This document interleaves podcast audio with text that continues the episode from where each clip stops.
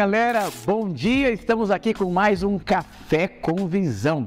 O pessoal tem me perguntado se eu gosto de tomar café mesmo, se é verdade, tudo. Eu vou dizer, eu gosto de um suco, gosto de um café, gosto de Starbucks, um café com leite, gosto de muita coisa, milkshake. Eu esqueci de colocar o meu cafezinho aqui, mas hoje vou tomar um chocolate. Espera um pouquinho.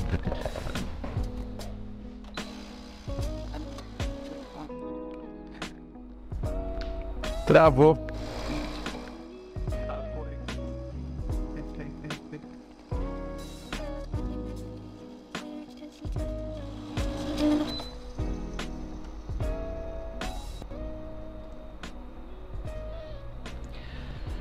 Nada melhor que um chocolatinho quente aqui, logo de manhã para esquentar o dia, aleluia. Já tomou seu café? Você já acordou? Isso aqui é só meu, hein? Sabe, eu gostaria de compartilhar com você nessa manhã tão preciosa e poderosa. Eu brinquei, quebrei o gelo aqui e tudo mais, mas eu vou dizer uma coisa para você: seja livre daquilo que Deus colocou em seu coração. Quando nós falamos de visão, de café com visão, o que passa pela sua cabeça? Sabe, você pode dar muitas coisas para as pessoas, você pode dar conhecimento, mas a grande questão é o que, que aquela pessoa vai fazer com o conhecimento que ela tem. Você precisa ter uma visão. Sabe, nós vivemos uma geração que as pessoas têm dinheiro, mas simplesmente não sabem o que fazer com o dinheiro. As pessoas se casam, não sabem o que fazer dentro de um casamento.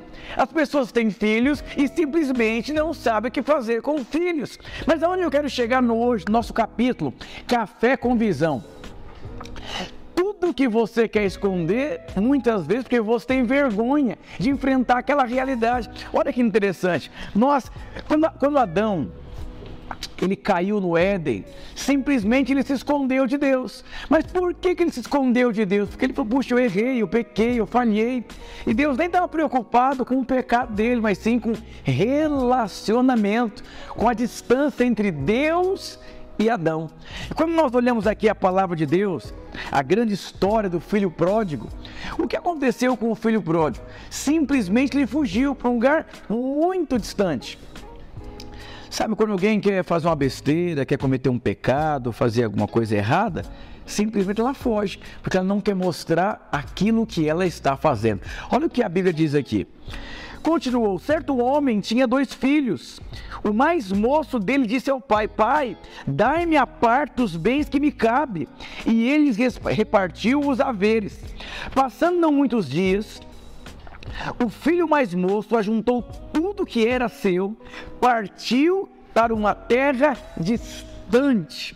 Grave essa palavra distante e lá dissipou todos os seus bens, vivendo dissolutamente. Olha que interessante. Esse jovem aqui, ele não foi para a esquina pecar. Ele não foi para um outro bairro pecar. A Bíblia deixa muito claro que ele foi para uma terra distante. Ele queria fugir de uma realidade. Ele queria fazer coisas erradas que ninguém pudesse perceber a vida dele. Quando nós olhamos esse princípio aqui da terra distante, querido, querida, não adianta você fugir daquilo que você precisa enfrentar. Esse jovem tinha grandes conflitos dentro dele.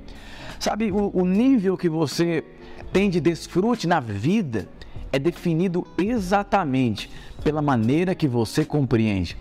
Os jovens os recém-casados, eles se casam, e é tão interessante que deveria ser um tempo de muito desfrute. E muitas vezes são os piores dias do casamento, os primeiros anos. Por quê? Porque eles não se prepararam, porque eles não tinham uma visão. O que é casamento? Como lidar? Como fazer? Eu lembro quando eu fui me casar, fui atrás do pastor, pastor, me dá umas dicas e fiz muitas perguntas, situações e tudo. E eu, quando, quando eu comecei a me deparar com situações no meu casamento, eu tinha o conhecimento. Lembra no começo do vídeo?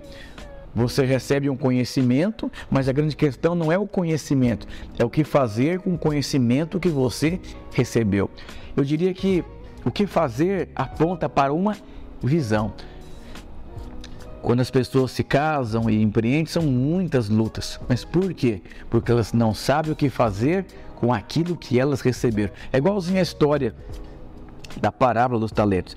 Esse jovem aqui, ele não desfrutava da casa do pai.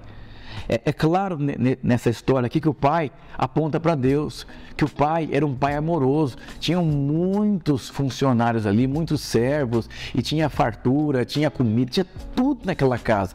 Mas simplesmente aquele jovem havia um conflito dentro dele. Ele não tinha uma compreensão, ele não conseguia enxergar o pai exatamente da maneira que o pai era. E pelo fato dele não enxergar o pai da maneira que o pai era, ele não conseguia desfrutar do pai.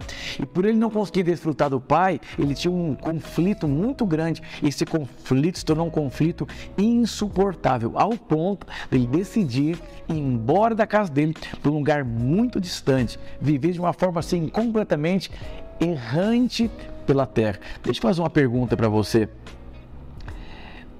Quais são as áreas da sua vida que você tem dificuldade de compreender? Quais são as áreas da sua vida que você não consegue enxergar como Deus enxerga?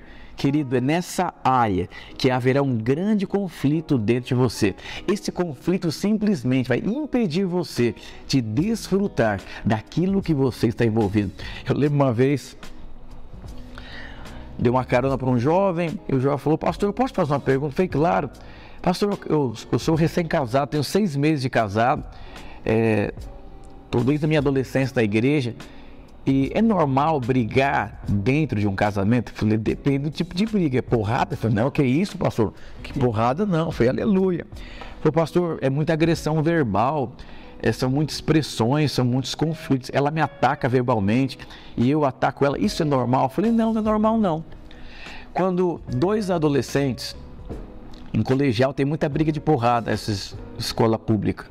E porque não consegue lidar não consegue lidar com os conflitos, não gostei, cala a boca, nem assim, vai cair pá, porrada quebra.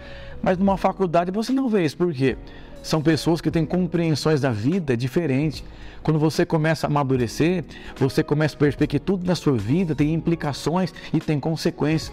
Eu adoro falar para as pessoas: você tem consciência da escolha que você está fazendo porque você está querendo fugir de um problema. Vai ser um anestésico para sua alma, mas depois de um tempo vai ter um boleto para você pagar. O que aconteceu com esse jovem aqui? O boleto chegou. E quando o boleto chegou, ele não tinha condições em nada, não tinha o que comer, não tinha o que dormir, não tinha nada. Voltou para casa do pai com orgulho na mão.